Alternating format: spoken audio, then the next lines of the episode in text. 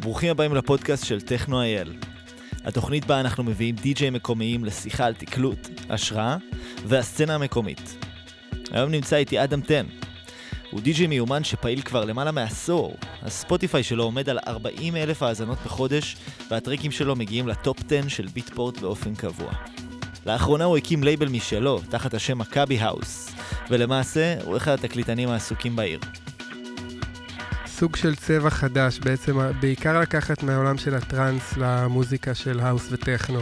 וזה גם הסאונד עכשיו שאני בעצם מפתח אה, במכבי האוס, אה, כי באמת היה פה כמה שנים ועדיין יש את הכיוון שהוא יותר של השפעות של רוק אנד רול ו indie dance. בשיחה היום, אדם ואני דיברנו על ה-EP האחרון שלו בלייבל של סולומון, Diynamic. מי הדי-ג'ים שהשפיעו עליו לאורך השנים, ומה הוא מייעץ לאנשים שרוצים להיכנס לחיי הלילה. בואו נתחיל. היי אדם. אהלן. תודה שהגעת לפה היום. ספר לי, מה המקום הראשון שבו תקלטת? אמ, אז הפעם הראשונה שתקלטתי, האמת שזה דווקא אחלה סיפור. אה, אני הייתי בן 17, הייתי כזה משחק בווירטואל די-ג'יי.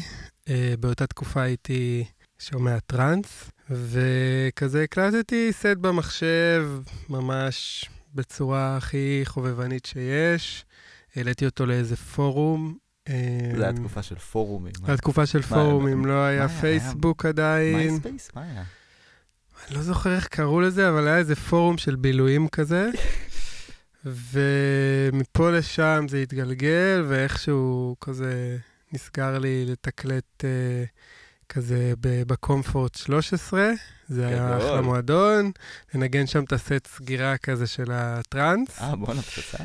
ולא נגעתי בחיים שלי בפלטה לפני זה, נטו שיחקתי במחשב, בתוכנה, וכזה ממש באתי עם שתי דיסקים כזה, ועם תוכנית כזה להעביר בין קטע לקטע. וזה לפני שנגעתי בפלטה בחיים שלי. אני פשוט הגעתי למקום, ידעתי איך לוחצ... כאילו, ידעתי לפי התמונות איפה לוחצים play, stop, זה. Um, החזקתי יפה למשך שתי קטעים, בקטע השלישי לחצתי stop. מה, אתה רציני? כן. לא מאמין לך. נשבע. וזהו, ואז התגלגלתי והמשכתי, בהמשך קניתי פלטה והכל, אבל uh, uh, כן, התקלוט הראשון זה היה לי חוויה, זה גם היה מועדון uh, די גדול, עכשיו הוא כבר לא קיים. כן, אני זוכר אותו. זה היה אחלה התנסות. זה היה תקופה שהיית מנגן בעיקר uh, טראנס וכזה? זה היה ממש תקופה שרק כזה הורדתי קטעים למחשב של טראנס ושיחקתי עם Virtual DJ. Uh, זה עוד לפני שהיה גם קונטרולרים, זה היה כזה תקופה של רק מי שיש לו פלטה הוא מתקלט, ועוד לא היה לי פלטה. וזהו, זה התחיל שם, ובעצם התגלגל. ואיך הגעת לנגן בקומפורט? היה, היה מישהו שכזה הוביל אותך לנגן? פרסמתי סט שלי, סט טראנס שלי בפורום, ואז פשוט אה, זה התגלגל, מישהו אהב את הסט, ודיברתי איתו, והוא סידר לי לבוא לנגן כזה את הסט אה, טראנס בסוף המסיבה. אה, סיפור גדול. כן. אז איפה היית נחשף למוזיקה בתקופה ההיא? האמת שבתקופה ההיא, שוב, אני הייתי אז בטראנס, אז כאילו זה היה סצנה אחרת, היה את המייספייס, שזה היה מאוד חזק, כל אמן כזה, כל ההתנהלות שלו הייתה במייספייס. אה, וגם היה כמה פורומים כזה של מוזיקה, והיה גם ביטפורט, תכלס. וזהו, אתה כזה עוקב אחרי אמנים שאתה אוהב, אתה רואה מה הם מנגנים, אתה... מי ש... מי ש... זה מין כזה חיידק כזה של איסוף מוזיקה, שכל מי שהוא די-ג'יי כזה, יש לו את זה, שלדעתי לפחות, שזה פשוט, אה, אתה יכול אה, להיות כמה שעות על המחשב, רק לשתת בין קטעים, וכאילו זה לא... אתה יוצא להרפתקה. אתה יוצא להרפתקה ואין לזה סוף, כאילו, זה משהו שאתה עושה אותו על אוטומט, והוא פשוט... אה, איך הדברים השתנו מאז? איך הדברים השתנו מאז? לצרוך מוזיקה ולאסוף אותה. אמ, היום, האמת שזה, תכלס, זה לא השתנה כל כך הרבה. בסוף אני מרגיש שהצורות העיקריות אה, של לצרוך מוזיקה אה, זה לראות מה די-ג'אים אחרים שאתה אוהב מנגנים בתור די-ג'יי. אמ, עדיין ביטפורט, ו- ונוסף לזה יש את כל הפעילות באינסטגרם, ספוטיפיי. אה, סרטונים ביוטיוב, כאילו, מרגיש לי די דומה סך הכל. כאילו, זה לא שאנחנו מדברים על איזה 30 שנה אחורה שהיה רק אה, מוזיקה בתקליטים ומשהו כזה. כן. אגב, יש לי התוודות, אני אה, בחיי לא קניתי תקליט. בחייך. יש לי, אני מחזיק אפס תקליטים, חוץ משתי תקליטים עם אה, מוזיקה שלי שהשתחררה עליהם. אה, יכול להיות קצת מפתיע, אבל אה, בוא נגיד שתמיד אה, פחדתי להתחיל ת, ללכת לכיוון הזה, וזהו. אה, אנחנו מאוד מעריכים את הווידוי הזה, אדם. תודה שבחרת. אני אמנם קונה הרבה מוזיקה בביטפורט ובבנדקאמפ, כן. אה, אבל אה, יש לי אפס תקליטים. זה סבבה, האמת שמה שהכי הפתיע אותי בתשובה שלך עכשיו זה שכאילו, אתה באמת נחשף למוזיקה כמו, כמוני כמוך, כאילו כולם מחפשים המוזיקה החדשה מגיעה אליהם דרך אותו דבר, זה אינסטגרם ויוטיוב, ואתה עוקב אחרי הדי-ג'ים שאתה אוהב, וזה אין כאילו באמת טריק בספר. אני חושב שפשוט מה שמשנה די-ג'יי מדי-ג'יי לדי-ג'יי זה באמת הטעם המוזיקלי שלו והיכולת לבחור, לזהות את הפוטנציאל הזה ב track. Uh, כן, אני מסכים. אני חושב שמה שספציפית מייחד uh, אותי זה שאני מחפש מוזיקה לרוחב, אני פחות מנסה לחפש מה חדש, מה חם, אה, מה עוד לא השתחרר ואנשים מאוד רוצים לנגן. אני מקפיד אה, דווקא כשאני מחפש מוזיקה, לחפש בצורה מאוד רחבה ולא תלוי ז'אנר. וגם לא תלוי תקופה, זאת אומרת, אה, לדוגמה עכשיו מצאתי כל מיני קטעים בכלל מסביבות 2010, כל מיני קטעים של אלקטרו כזה, והם נשמעים לי הרבה יותר אה, רלוונטיים ועכשוויים מהרבה דברים שמשתחררים עכשיו. ובעצם בצורה הזאת של דווקא לחפש מוזיקה, אה, ל, כאילו לרוחב, ולא דווקא את, ה, את הדבר הכי חדש והכי חם, אה, אתה יכול למצוא טרקים שאתה אומר, אה, אוקיי, זה קטע שאני עכשיו יכול לנגן אותו לנצח, כי הוא פשוט עבר מתחת לרדאר ואף אחד לא מכיר אותו. ו... והוא גם לא תלוי ב... בזמן, כי זה לא משנה, הוא כבר השתחרר מזמן, אף אחד לא שמע, או שכן שמעו. לעומת uh, די-ג'יי מתחילים שמאוד מחפשים את המוזיקה הכי חמה עכשיו, אבל בעצם, uh, אתה יודע, אתה מנגן משהו ואז כולם מנגנים אותו, אז כבר אין לזה שום איזה אופי, זאת אומרת... Uh, לגמרי, וזה כן. גם הופך את הסטים שלך להרבה יותר מעניינים, שהם קיים בהם כן. טווח גדול של זמן. אז אתה בעצם יוצא מגיל 17, אמרת, שזו הייתה הפעם הראשונה שתקלטת. כן, אז בגדול המסלול שלי הוא קצת שונה, אני קצת אספר עליו. אמ, אני מגיל 17 באמת התחלתי לתקלט, הייתי מנגן טראנס באותה תקופה. עשיתי את זה למשך די הרבה שנים. Uh, במקביל גם התחלתי ללמוד, עשיתי תואר. במה? בהנדסת תעשייה וניהול. Uh, עבדתי קצת uh, בעולם ההייטק, ואז בגיל 27 נפל, לא נפל לי האסימון, פשוט uh, הקריירת תקלוט שלי התפתחה בצורה מאוד uh, יפה, והרגשתי שכאילו בא לי דווקא רק להתמקד בזה, וגם הרגשתי ש...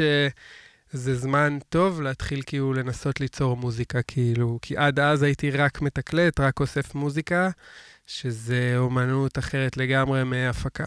וואלה, לא ידעתי את זה. כן, הייתי תמיד, אה, אתה יודע, חשבתי כזה שהפקה זה אנשים שמגיל צעיר יש להם את זה, ומגיל 12 הם כבר על מחשב, ושזה לא העולם שלי, ורק בגיל 27 הדעה שלי השתנתה. וזהו, ועזבתי את העבודה, התחלתי ללמוד הפקה, התעסקתי בזה פול טיים, כאילו, מהבוקר עד הלילה. אה, מאוד דחפתי את זה, וכבר אחרי שנה התחלתי לשחרר מוזיקה, וזה, כן, זה התפתח אה, די מהר. מגניב מאוד. כן. אז בעצם הסצנה בהתחלה הייתה מאוד שונה כשהתחלת לצאת לבין התקופה שאנחנו מדברים על זה שהתחלת לקחת את זה ברצינות, שזה, מה, לפני חמש שנים? לפני ארבע שנים. אני לא מתכוון ברצינות, אני מתכוון שפשוט התחלת להפיק. כן. אמ, כן, היה סצנה מאוד שונה אז. אמ, יותר מבחינת אה, הרגלים אה, תרבותיים, לא היה אז יותר כל הקטע של פלאשים וצילומים וזה, היה פשוט יותר אה, מסיבות. דבר נורא. אמ, זה היה תקופה מאוד יפה גם של הבלוק באותו זמן. אה, כזה קיץ שכל שבוע הם היו מביאים איזה אמן גדול, ופשוט אה, אני זוכר את עצמי גם אה, בתור בליין, זו תקופה שהייתי כאילו יוצא מלא, ו... היה מסיבות מאוד טובות. כל האמנים שהיום הם ממש כזה מולטי גדולים פה כזה, ועושים הפקות ענק, הגיעו אז לבלוק כזה שבוע אחרי שבוע, והיה מסיבות מאוד אה, אה, יפות ומוצלחות. אה, לקחתי משם גם מלא השראה אה, בשביל הקריירת תקלוט שלי, הייתי פשוט עומד מאחורי די-ג'אים שאני ממש אה, אוהב, ורואה אותם, פשוט רואה אותם מנגנים כל הלילה, ומבחינתי זה כאילו היה כזה, נתן לי את ה... סוג של שיעורים כזה לתקלוט. כי ידעתי לתקלט לפני זה, אבל uh, זה קצת שינה לי את הצורת הגשה וחשיבה, ומאוד כזה השפיע עליי אחרי זה. וזהו, היה, גם אז היה סצנה שהייתה מאוד חזקה, אבל זה היה מאוד uh, uh, בתל אביב בעיקר. מה שהיום זה הפוך, היום הסצנה. אני, ככה אני מרגיש לפחות, שהסצנה בפריפריה מאוד מאוד חזקה, והמוזיקת אה, מיינסטרים היום זה בעצם כמעט כזה רק האוס וטכנו, שפעם זה היה, אה, לא יודע, EDM, היפ-הופ ודברים כאלה. EDM מזרחית כזה באותו סט. והיום אה, פשוט הסצנה בפריפריה מאוד מאוד חזקה, וזה לא היה ככה פעם. זאת אומרת, לא היה לי יוצא לנגן במקומות כמו אשדוד, טבריה. אמ, קריות, חיפה לא היה באותה צורה, והיום זה פשוט, אה, זה די הפוך דווקא. כשאתה הולך למקומות האלה, כן. אתה מנגן רגיל כמו שאתה היית מנגן בתל אביב? אה, אמ, אני, בוא נגיד שאני, יש לי רגישות לקהל, זאת אומרת, אני לא מהדי-ג'י שיבוא ויעשה דווקא וינגן רק לעצמו, אני... ברור שאם הקהל פחות אה, מחונך אה, למוזיקה הזאת, אז אני, אני אקח את זה לתשומת לב בסט שלי, אבל mm. אני עדיין אתבטא בתור אדם טן. זאת אומרת, אני לא אנגן מוזיקה אחרת לגמרי, אני אנגן את המוזיקה שאני אוהב, פשוט אני אתאים אותה ספציפית לסיטואציה. אה, וגם זה כן, זה, זה מאוד תלוי, זה, זאת אומרת, מוזיקה שמדהימה לקלאב ב-6 בבוקר בתל אביב, לאו דווקא מתאימה לאחת בלילה בחיפה, וגם לא לשבת בצהריים בבאר שבע. לגמרי. אבל אני כן אה, מאוד, אה, כאילו, בוא נגיד שהבסיס הוא דומה, פשוט אני משתנה בהתאם לסיטואציה, אבל עדיין, אני לא כאילו אמכור את עצמי. אני לא אנגן מוזיקה שהיא, שאני לא אוהב, אני עדיין, זה תמיד יהיה במסגרת דברים שאני כן אוהב. אני, כן. אני עף על הקטע הזה שיש באמת טכנו עכשיו, טבריה בכל מקום, ושזה כאילו באמת הגיע לכל הקצוות של המדינה.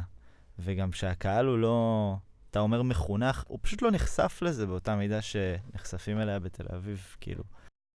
כן, אני חושב שזה לגמרי משהו חיובי, זה גם משהו שאתה... שאתה לא רואה אותו במדינות אחרות כמו פה, זאת אומרת, אה, יש כל כך הרבה מקומות מחוץ לתל אביב שאתה יכול לנגן בהם, ויש בהם, כשהם צורכים את המוזיקה הזאת. אה, וגם הקהל, שאני אומר לא מחונך, זה כאילו, זה באמת לא דבר רע, כי בסוף הם באים והם פחות ביקורתיים, והם באים מאוד ליהנות.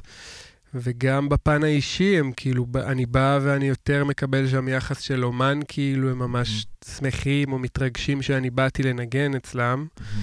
Uh, לעומת הקהל בתל אביב, שיש לו כל כך הרבה מבחר וכל כך הרבה די-ג'אים, אז הוא פחות, uh, בוא נ... לא, לא יודע אם להגיד פחות מעריך, אבל זה פחות uh, מרגש אותו, ו...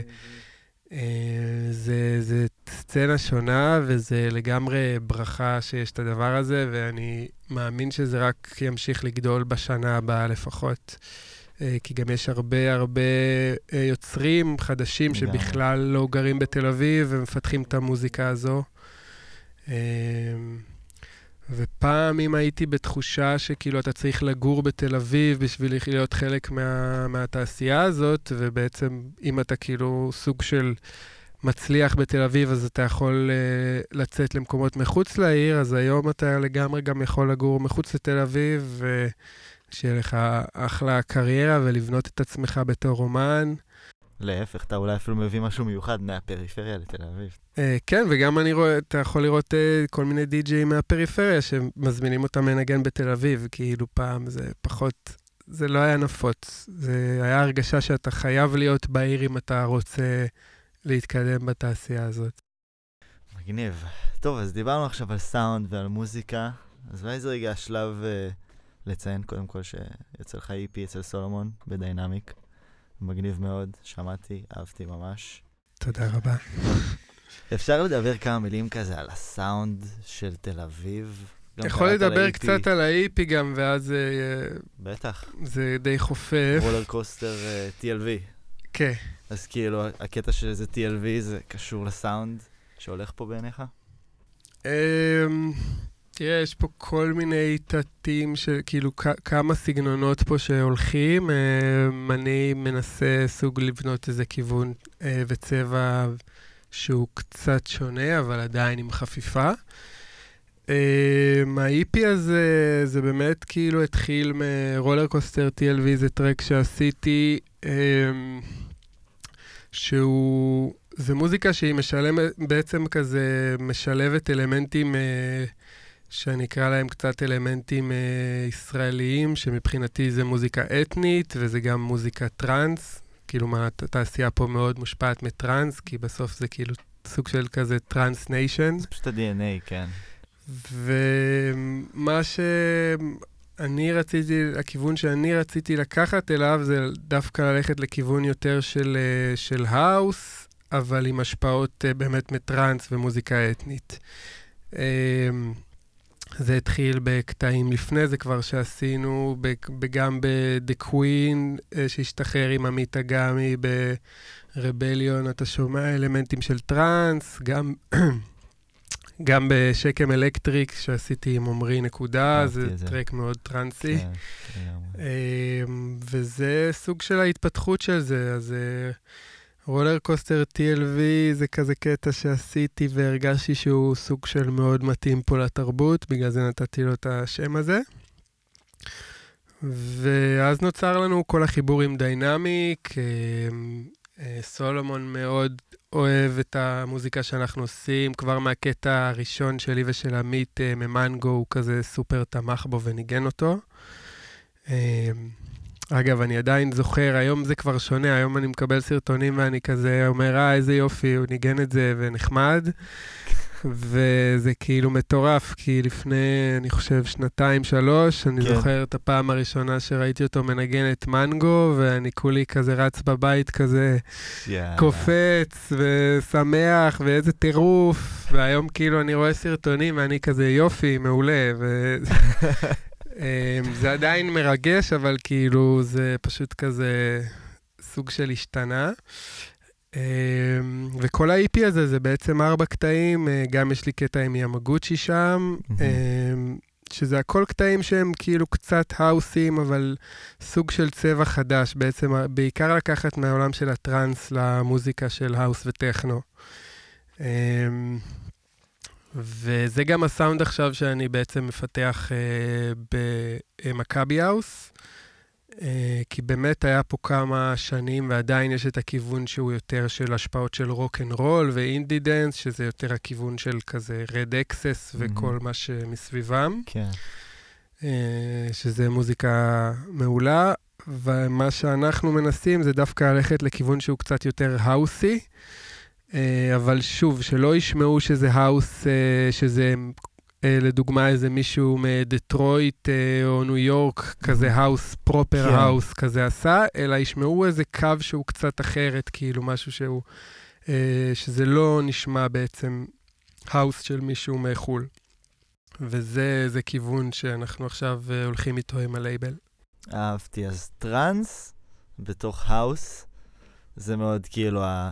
כן, קצת כיוון של uh, כזה psychedelic house, אבל שוב, אני גם לא, כאילו ז'אנרים זה, זה נחמד, אבל בסוף אתה יודע, אם הקטע הוא טוב, הוא טוב, אין, uh, זה לא כל כך משנה הז'אנר, וגם uh, בגלל שאני בא מעולם של, של תקלוט, אז אני בסט שלי לא מוגבל בז'אנר, אני לא מנגן רק, uh, אתה יודע, מוזיקה של מכבי האוס, או רק כיוון האוסי, אני מנגן גם אינדי וגם deep uh, house, ואני פשוט, אתה יודע, קטע טוב זה לא, כאילו, זה לא משנה מאיזה עולם הוא בא.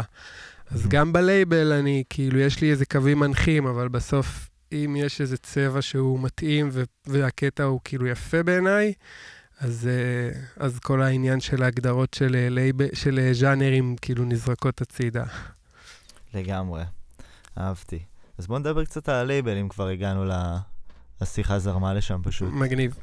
אמ, אז זהו, בגדול הלייבל זה, כאילו קרו לי הרבה דברים טובים השנה, והלייבל אני מרגיש שזה הדבר הכי משמעותי. אמ, אז כשהתחלתי את מכבי האוס, באמת היה לי את ה-vision של הסאונד שאני רוצה אה, שיהיה בלייבל.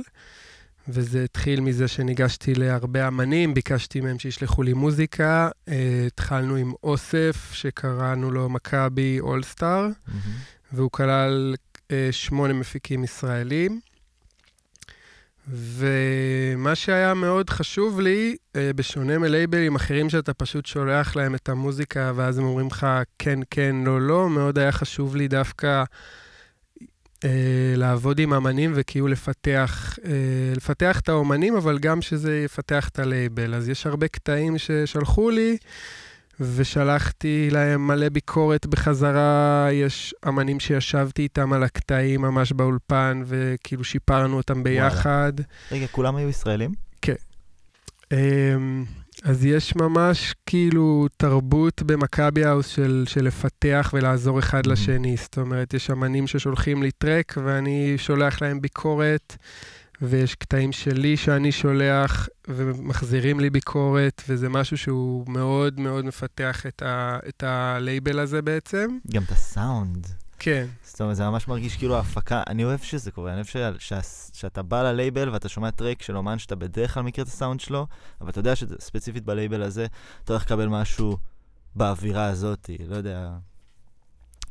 דוגמאות כרגע. רגע, אולי שווה להסביר שנייה מה זה לייבל לאנשים שלא... כן. זאת אומרת, מה באמת קורה שם?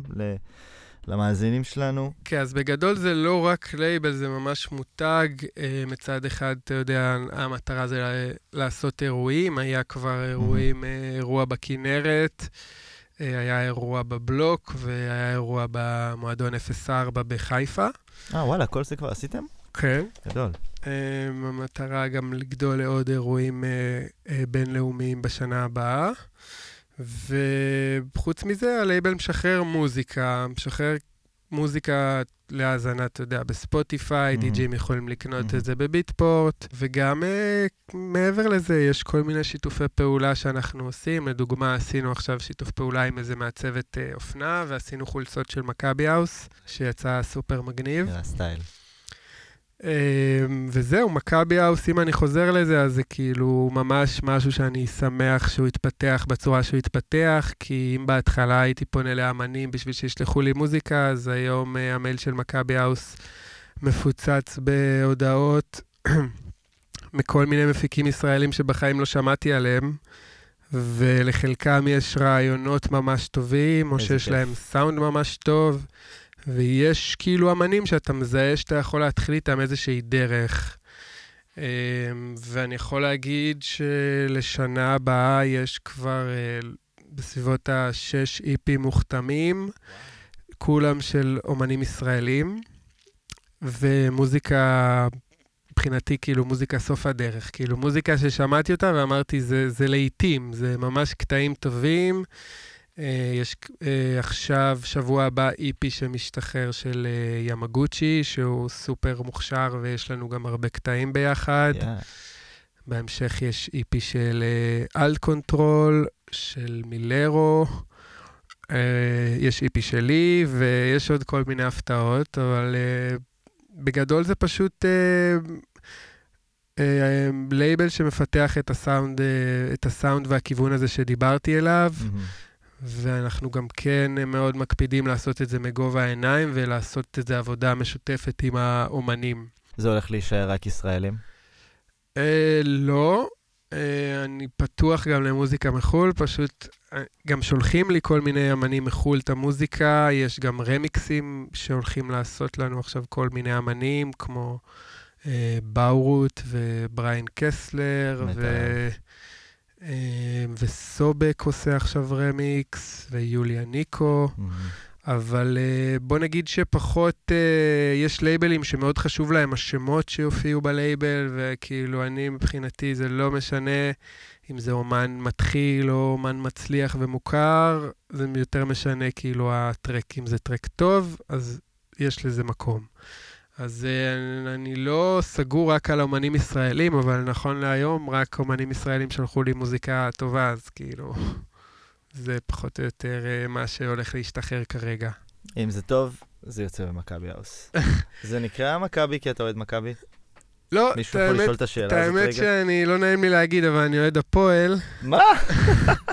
פשוט מכבי התגלגל יותר טוב על הלשון, ברגע שאיכשהו התחברו המילים האלה וזה, זה התחבר לי טוב. אני בכלל אוהד אה, הפועל תל אביב. לא ציפיתי לזה. אז אולי זה הזמן שנשמע uh, טרק? אתה רוצה לספר קצת על הטרק שנשמע עכשיו? אמ, כן, למה לא?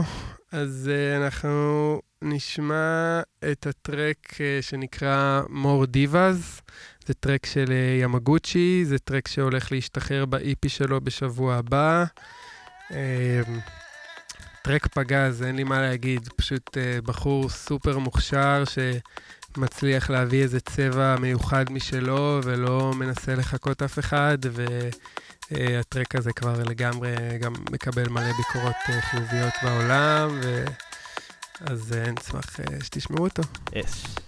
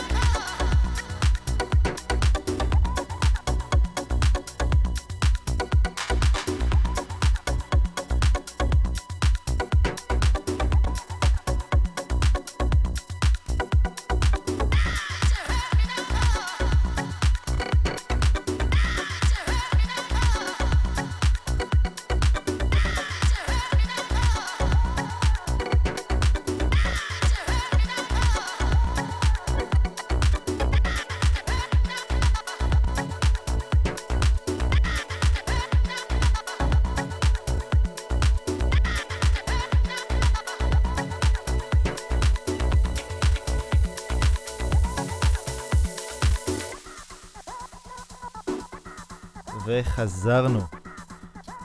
אז אדם, חוץ מזה, סיפרת לי שאתם מתכננים להוציא אדיטים דרך מכבי האוס?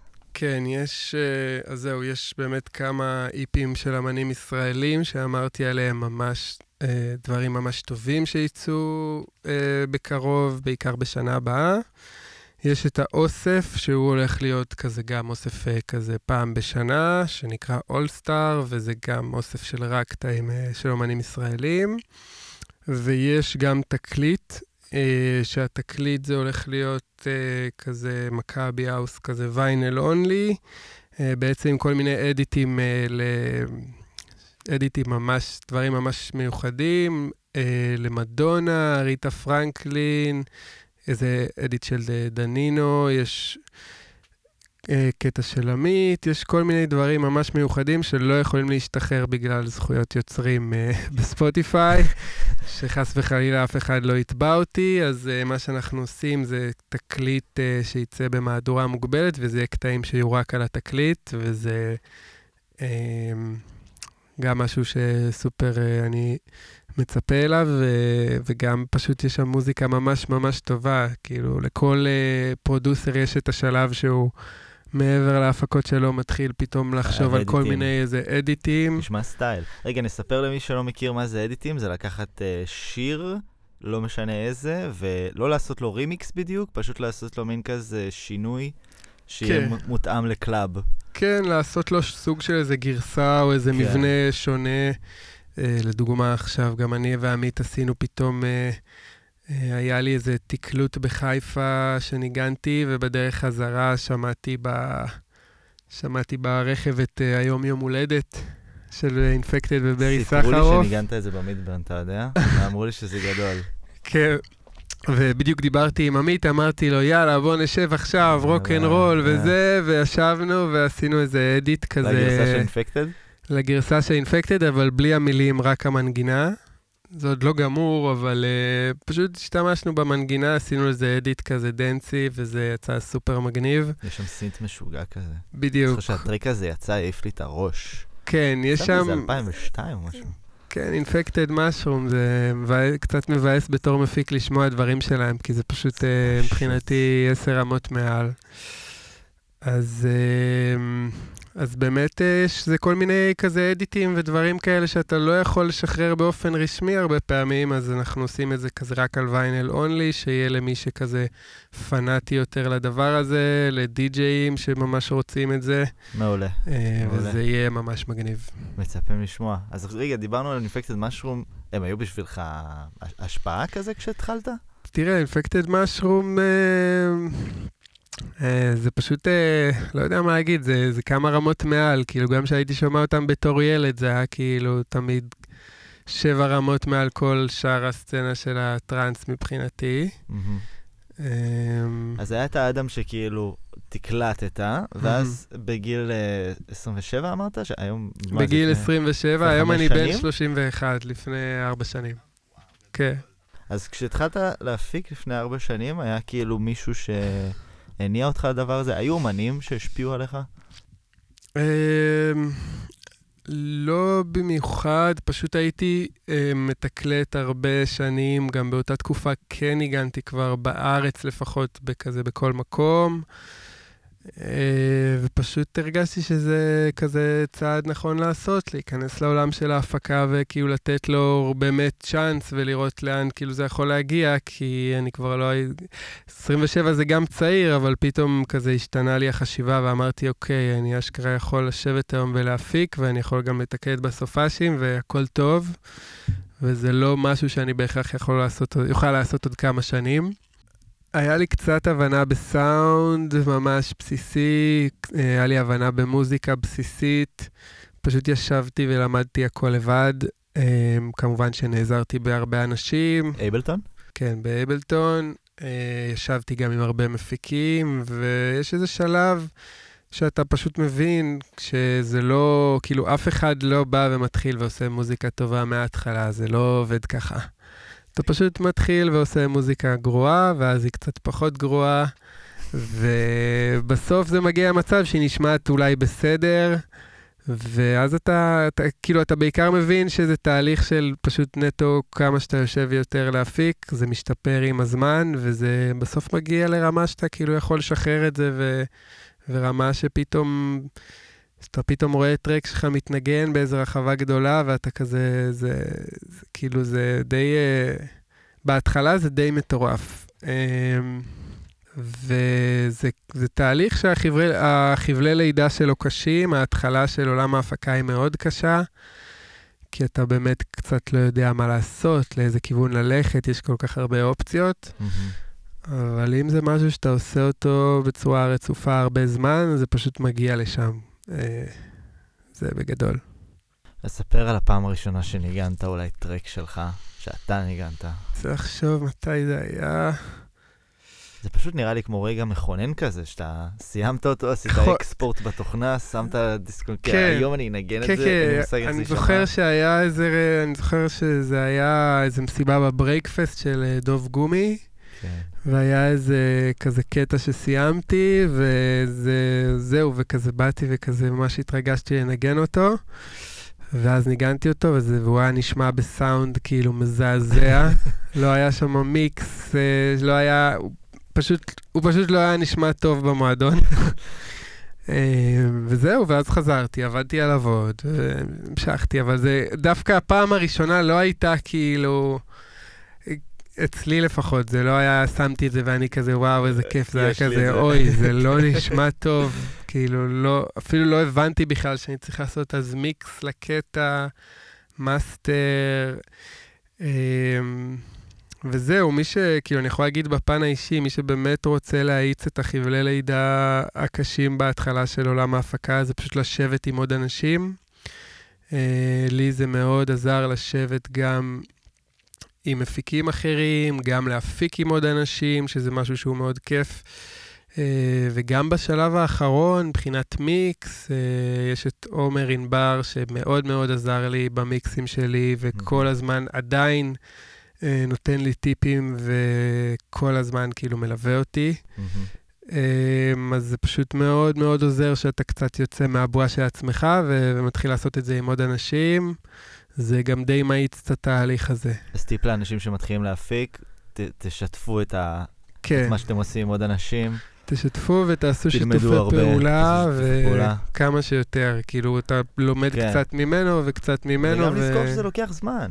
כאילו, אני רואה הרבה אנשים שמתחילים להפיק באבלטון וישר רוצים זה, זה באמת חבלי, כמו שאמרת, זה חבלי לידה ארוכים. לוקח זמן שאתה מתאפס על הסאונד שלך ועל ההפקות שלך. זה, כן, זה לוקח זמן וזה לא נגמר, כי לפעמים אתה פתאום uh, מתלבש לך ביום איזה קטע מטורף, ואז אחרי זה אתה יכול לשבת חודשיים ולא יצא ממך כלום, וזה קורה לכולם. זה מעניין. Uh, מה זה... כן מביא לך השראה? יש איזה, אולי אפילו ז'אנר מסוים שמביא לך השראה, או אומן מסוים שאתה שומע? יש, יש אומנים שאני פשוט, uh, היום שאני קצת מבין הפקות ברמה יותר גבוהה משהתחלתי, אז יש אומנים שאני שומע את ההפקות שלהם, ואני כאילו טס מזה, שזה נגיד uh, פורטט, כן. uh, קצת מנעול הטף, גם אינפקטד משהו, מבחינתי זה הפקות כאילו מטורפות, אבל... Uh, אני פחות, פחות כאילו מאמין באיזה קטע של השראה, זה באמת נטו פשוט לשבת כל יום mm-hmm. כמה שיותר, וזה פשוט יצא ממך, כאילו זה לא יכול שלא לצאת ממך אם אתה משקיע את כל כולך בזה ואתה בא לזה באנרגיה טובה. Mm-hmm. אנרגיה טובה זה חשוב. כן, כאילו, אתה לא בא לסשן וכאילו, אתה לא פותח את המחשב ומתחיל להגיד, וואי, אין לי מושג מה אני עושה, וזה הולך להיות רגע גרוע. Mm-hmm.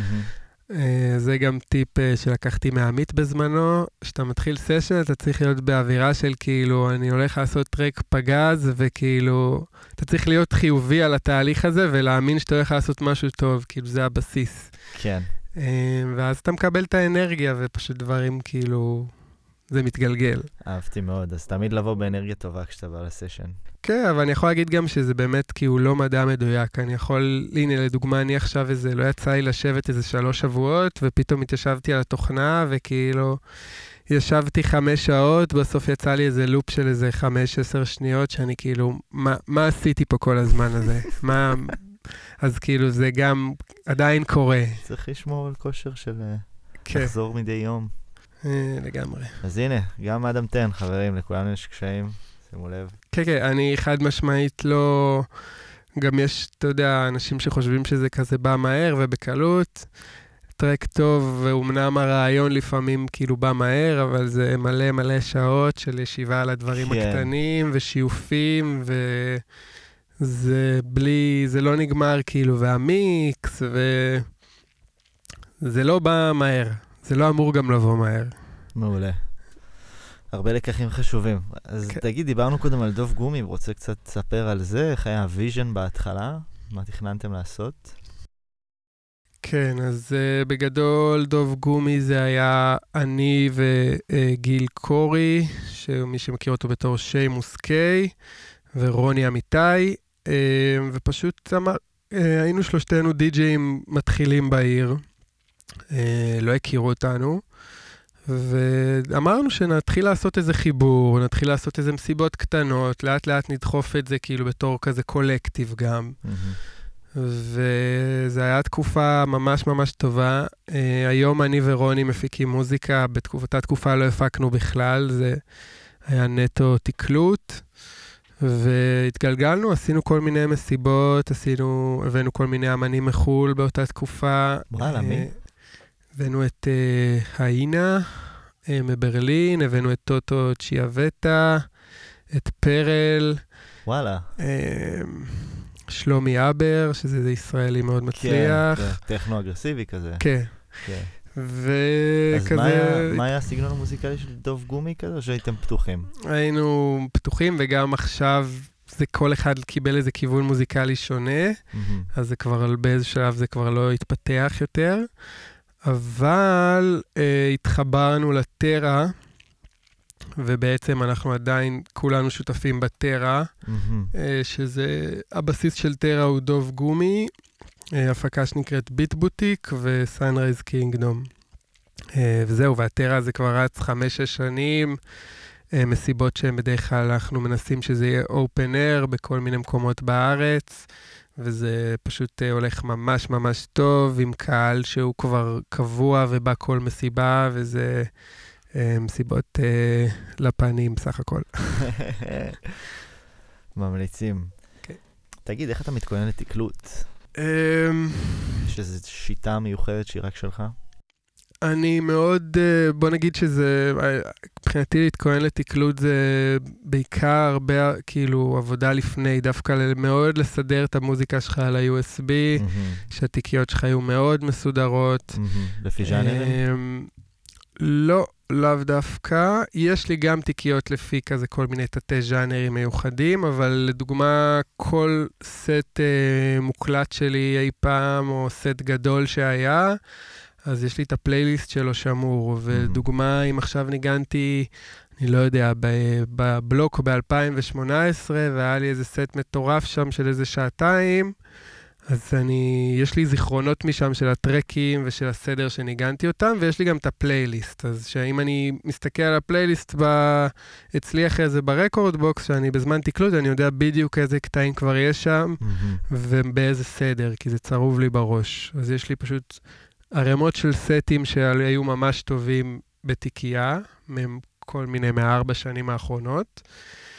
אה, ותמיד יש את המוזיקה החדשה יותר שהורדתי, שזה תיקיות כאלה פשוט של new 1, new כן. 2, new 3. כי זה זמני, אני אסדר כן. את זה מתישהו.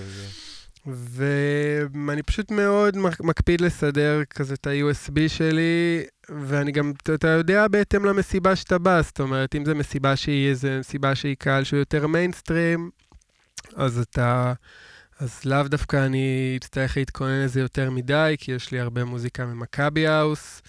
אמ, אבל אמ, לפעמים כזה אני פשוט מכין פלייליסט, אני חושב על המסיבה, פותח פלייליסט וזורק לשם מלא טרקים שנראה לי יתאימו לאווירה. אמ, וזהו, אין איזה, מבחינתי זה נטו, אולי להכין פלייליסט לפני, אבל סך הכל גם כאילו אתה מאוד רוצה לשמור על איזה ורסטיליות. כן. אה, משהו שאני עושה הרבה, שאני לא רואה הרבה די-ג'אים עושים, זה ברגע שאני מתחיל לתקלט, יש את האופציה ב-CDJ שנקראת טאגליסט, שזה אופציה שאתה בעצם שומר קטעים שאולי כן. תשתמש בהם אחר כך. אז uh, בדרך כלל כשאני מתחיל לתקלט, אני אוטומטית כזה עובר על איזה כמה פלייליסטים, וכבר אותו, זורק Mhm. מלא קטעים שנראה לי שיבוא לי לנגן בהמשך הערב, לא- אני לוחץ על... בטאגליסט. כן. כן, כן. אני גיליתי את ואז- הפונקציה הזאת לאחרונה.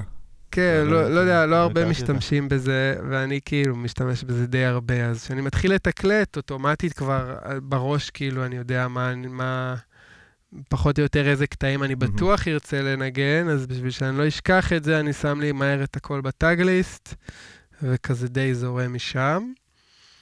ובלי קשר, אני מנסה גם שהמיקסים יהיו כאילו מאוד הרמוניים. זאת אומרת, אה, אם כבר אנחנו מדברים על מבחינת מיקס וחיבורים בני, ב, בין טר, טרקים, אז אה, מבחינתי מיקס טוב זה שכמעט לא צריך לגעת ולעשות כלום, כי פשוט אה, שתי הקטעים מדברים ממש טוב ביניהם. כן. זאת אומרת, הגרוב מחמיא אחד כן, לשני, לגמרי. וגם המלודיות וההרמוניות, פשוט הכל כאילו מאוד מחמיא אחד לשני, אז אתה לא צריך לגעת יותר מדי.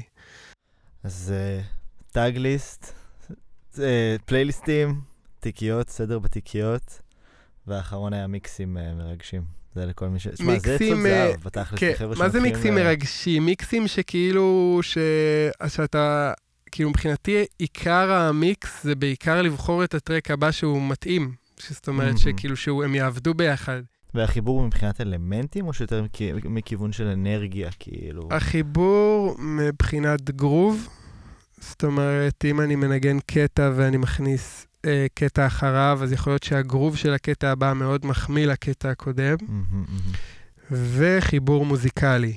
אה, פשוט יש קטעים שהם מוזיקלית מחמיאים אחד לשני, מיקס, כאילו יש אנשים שקוראים לזה מיקסין אין קיז, אני כאילו לא כזה משתמש בזה, אבל בוא נגיד שבדרך כלל כשאתה חושב על הקטע הבא בראש ועולה לך איזה קטע, זה קטע שהוא גם מסתדר כאילו מבחינה, מבחינת סולמות ומוזיקה כן. וכל זה. אבל זה לא משהו שהוא, זה לא איזה כלל ברזל כאילו מבחינתי. אוקיי, מגניב.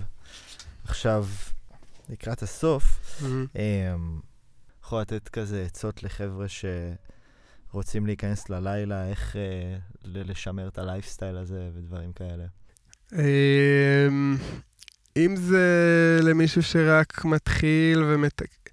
ומתקלט או משהו כזה, הייתי מאוד מאוד ממליץ כאילו לחשוב מה הוא רוצה לעשות, ואם מה שהוא רוצה זה להיות מישהו שהולך ומנגן בכל העולם ויש לו איזה say, אז הייתי ממליץ להפיק, כי מאוד מאוד קשה היום להיות רק די-ג'יי ולהתפתח מזה. אה, מצד שני, יש גם הרבה אנשים שהם כאילו רק די-ג'אים, וזה אחלה תחביב בשבילם, והם משלבים את זה עם החיי היום-יום. אבל מי שבאמת רוצה שזה יהיה המקצוע שלו, הייתי ממליץ לו אה, להפיק מוזיקה, למרות שזה משהו אחר מתקלוט. אה, והייתי גם אה, ממליץ פחות להסתכל על מה שאנשים אה, אחרים עושים. Uh, היום אנחנו בעידן כזה של uh, הכל בחוץ, הכל באינסטגרם, כן. והכל כזה, uh, הכל כזה מנקר עיניים, והרבה פעמים אתה כל הזמן עסוק בלהשוות, אתה כאילו, למה אני מנגן פה, הוא מנגן שם, איך הוא מנגן כל כך הרבה, ואני בטוח שזה משהו שעובר לכל די-ג'יי ומפיק, תמיד הוא משווה את עצמו לאלה שבסביבו, אז הייתי ממליץ כאילו להפסיק עם זה ופשוט להתעסק בעצמך ואיך אתה משפר את עצמך.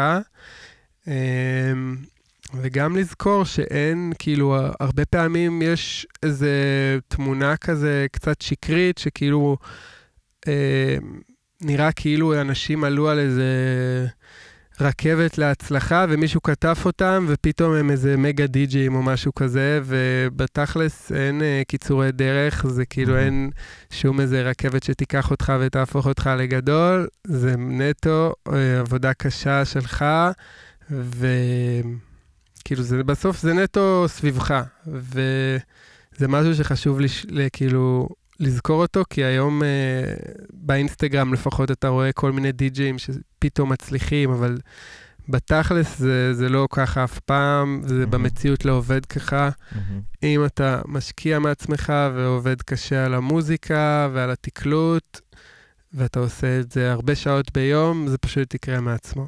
עצות מעולות, ממש כאילו, היית עם הגישה הזאת מאז ומת- מתמיד, מהתקופה האחרונה? לא, אני גם בעצמי חוטא בגישה הזאת, כאילו, בוא נגיד שגם אני... אתה זוכר מה אתה צריך לעשות, אבל אז ברגע האמת אתה כזה מתבלבל. כן, אני גם כאילו לפעמים משווה את עצמי לקולגות סביבי, זה משהו שהוא כאילו... יש איזה שהוא, כאילו, אין מה לעשות. זה לא רק DJing. כן, זה לא רק DJing, זה בכל עסק. אבל uh, צריך גם מצד שני מאוד מאוד לשים את כל האגו שיש בצד, וכאילו גם להבין שכאילו יש פה מקום לכולם, זאת אומרת, זה לא הצלחה אחד על חשבון השני, לכל אחד יש מקום בתעשייה הזאת, uh, ומי שיעבוד קשה ויתמיד, אז כאילו גם זהו, יראה תוצאות. ואני יכול להגיד, uh, במכבי House יש כל מיני, נגיד, שמות יחסית uh, חבר'ה צעירים. לדוגמה מילרו, אל Control, יש עוד כל מיני חבר'ה שפשוט עובדים כל היום ומפיקים מוזיקה ועושים את זה סוג של מהסיבות הנכונות, וכאילו אני די בטוח ששנה הבאה וגם בהמשך הם פשוט, זה כאילו, זה יחזור אליהם. אז צריך מאוד לחשוב גם על להתמקד במה אתה, אתה רוצה לעשות. אם אתה רוצה להיות מפיק, ואתה רוצה כאילו להתפרנס מזה, אז תשב תפיק וכל היום, אל תהיה באינסטגרם כל היום, mm-hmm. או אל כאילו תחפש איפה לנגן כל היום, mm-hmm. כי אם אתה מחפש לטווח הארוך, אז אתה, אז אתה צריך לשבת ולהפיק מוזיקה.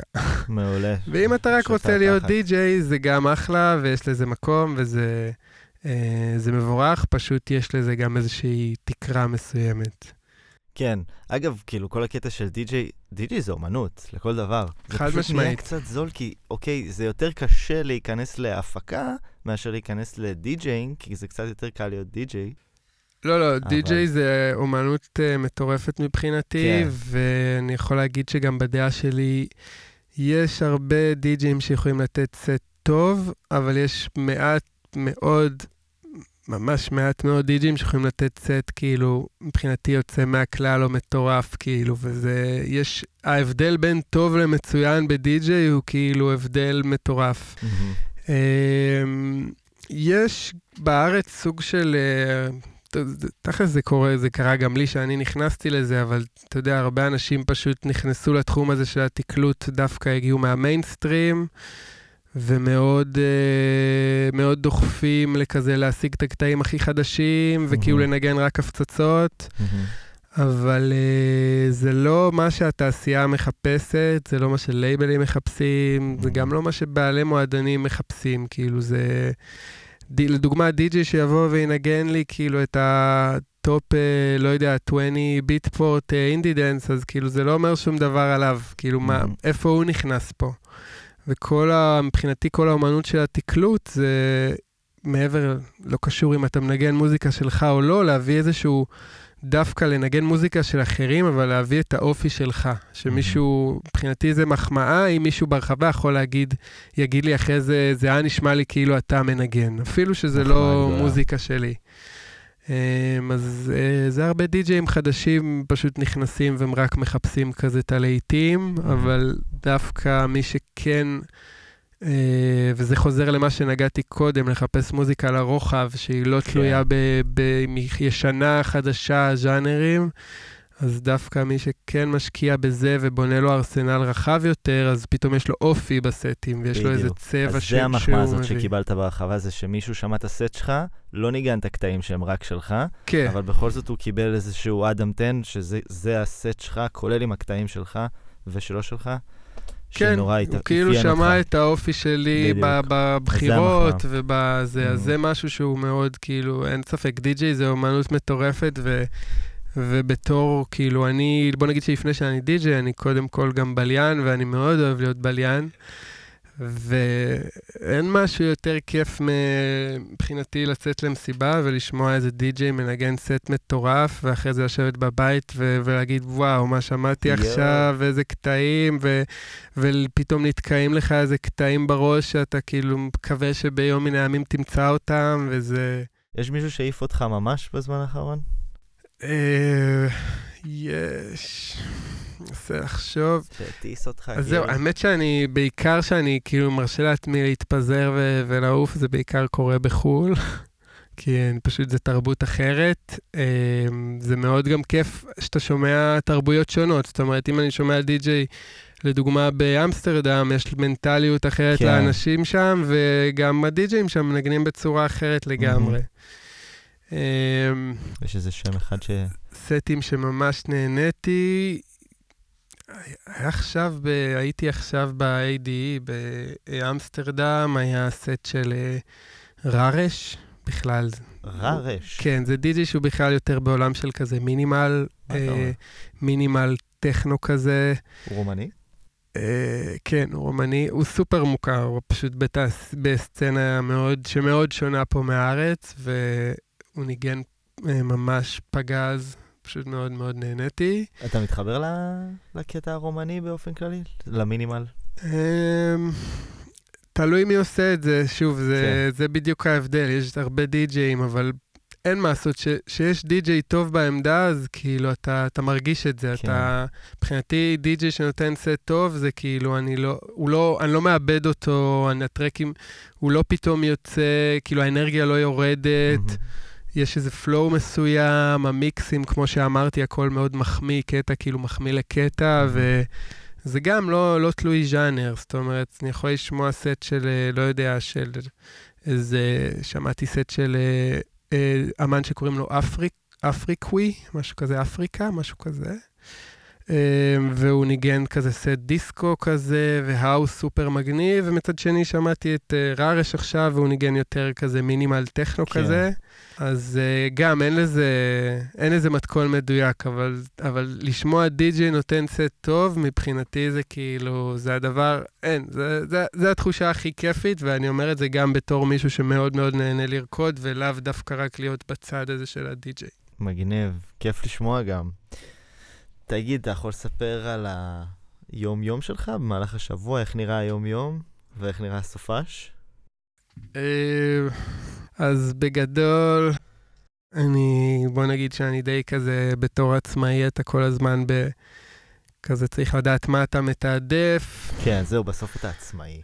זהו, אז יש לי, בוא נגיד שאני כזה חי די מצ'קליסטים, ואני מנסה אה, לקום בבוקר ופשוט אה, שאני קודם כל יפיק. זה לא תמיד קורה, כי לפעמים אני פשוט מתעסק במלא שטויות אחרות, כמו, בדיוק כמו כולם, אני לא איזה מגה מסודר, אבל אה, בוא נגיד שבמהלך השבוע אני מנסה להשקיע זמן בהפקה, אה, מנסה להשקיע זמן במכבי האוס, מנסה להשקיע זמן בעצמי, אתה יודע. בחיים שלי בלי קשר, כאילו, לא יודע, לעשות ספורט, משהו, לחיות קצת כמו בן אדם נורמלי. וסופאשים זה כאילו פסטיבל, אתה יודע, אני, יש, כאילו, בדרך כלל אתה מנגן כאילו בסופאשים, ולפעמים יש סופאשים יותר קשוחים, לפעמים פחות, אבל uh, מבחינתי גם זה סוג של עבודה סביב השעון. לפעמים כאילו אתה יכול לשבת באולפן ולהפיק כל היום. ואז בערב עוד ללכת לנגן, כאילו, שזה yeah. אינטנסיבי מאוד, אבל זה סוג של אה, כזה קומיטמנט לעבודה, כאילו, אם אתה באמת רוצה שזה יגיע לאנשהו, אז אתה צריך להשקיע מעצמך, זה לא יקרה מעצמו. אז... אה, לגמרי, אז צ'קליסטים ו... וחוץ מזה, אני גם כן כל יום מנסה לפחות לעשות פעולה שיווקית אחת. אה, מעניין. מה, כן, אה, מה, לעשות, זה חלק היום שהוא אינטגרלי כאילו מהמוזיקה. פעולה שיווקית זה פוסט באינסטגרם? פעולה שיווקית זה יכול להיות uh, פוסט באינסטגרם, איזה story מאוד מסוים, לפרסם סט. וכל יום אתה רוצה להיות על זה. כן, mm-hmm. כאילו לפחות כל יום איזושהי פעולה שיווקית אחת. אני גם מאוד מקפיד לעבוד כאילו אה, לדוגמה, יש לי איזה תמונות או סרטונים מאוד טובים מאיזה מסיבה ששלחו לי, אז אני כאילו שומר את זה, ואני ברור. כאילו, יש לי כבר עכשיו איזה 6-7 פוסטים שהייתי אמור לעלות, אבל אני כל הזמן, שומר לי את זה שיהיה לי איזה בנק כזה לפוסטים, אבל מאוד, זה, יש אנשים שיגידו שזה 50-50 היום, כאילו לצערי, אבל זה מאוד מאוד חשוב, כאילו גם כן להשקיע ב, בשיווק שלך, ו... אין מה לעשות, בסוף אתה המוצר, כאילו, אתה צריך גם לדחוף את עצמך מעבר רק לעשות מוזיקה או מעבר לתקלט, אתה צריך להשקיע את כל הפן הזה של השיווק, ו... אה, חשוב, יש הרבה אמנים שאומרים, אני לא טוב בזה, ואני כאילו אוטומטית גם אומר להם, אין דבר כזה, זה לא... אף אחד לא טוב בזה, אתה, אתה, זה כאילו, זה המצב, ואתה חייב לעשות את זה, זה חלק מהמקצוע. כן. אלא אם מישהו אחר עושה לך את זה, אבל גם אז, כאילו, היום, uh, בתור אמן, יש כאילו מעורבות מאוד מאוד גדולה ב... בוויזואליות שלך. בוויזואליות, כאילו, כן. וזה גם משהו שהוא וזה... לא נגמר, כאילו, אין לו סוף. כאילו, בסוף התקלוט עצמו זה מתנקז כל הזמן שאתה משקיע ב... או לשבת באולפן, או בלעשות קשרים, או בלחפש מוזיקה, או בהכל, אז בסוף הכל מתנקז לזמן שאתה מתקלט, אבל כל העבודה זה בעצם מה שאתה עושה בזמן שאתה לא מתקלט. חייו של העצמאי, כן. כן. אתה מתכונן לרגע שאתה תיתן את הקטע שלך, אבל אתה בעצם כל הזמן מתכונן אליו. כן, ויש גם אנשים שאומרים, כאילו, מה, אתה בא ואתה לוקח כזה מחיר לשעה, שעתיים, ואת כאילו... אתה לא אומר להם, אבל להם אתה מז... כאילו, בוא נגיד שזה לא השעה-שעתיים, אני יושב כן. כאילו מהבוקר עד הערב, אני מתעסק בזה, אז כן. כאילו השעה-שעתיים זה נטו ה... ברור, זה לקח לי השעתיים האלה, פלוס עוד 800 אלף שעות שאני משקיע בזה. כן. כאילו. טוב, נקודות מעניינות מאוד. הגענו לסוף של הראיון. תודה, אדם, שהיית איתנו. תודה לכם, היה ממש קול ונחמד, ממש. וממש בהצלחה עם ה... סדרת פודקאסטים הזו, זה אחלה של רעיון, והגיע הזמן שמישהו יעשה את זה. אדם, הפודקאסט בכורה שלנו, תודה שהיית איתנו, אדם תן.